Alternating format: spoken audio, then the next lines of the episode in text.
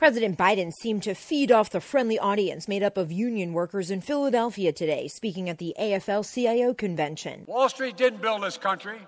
The middle class built this country, and unions built the middle class. The president acknowledging inflation. Jobs are back, but prices are still too high.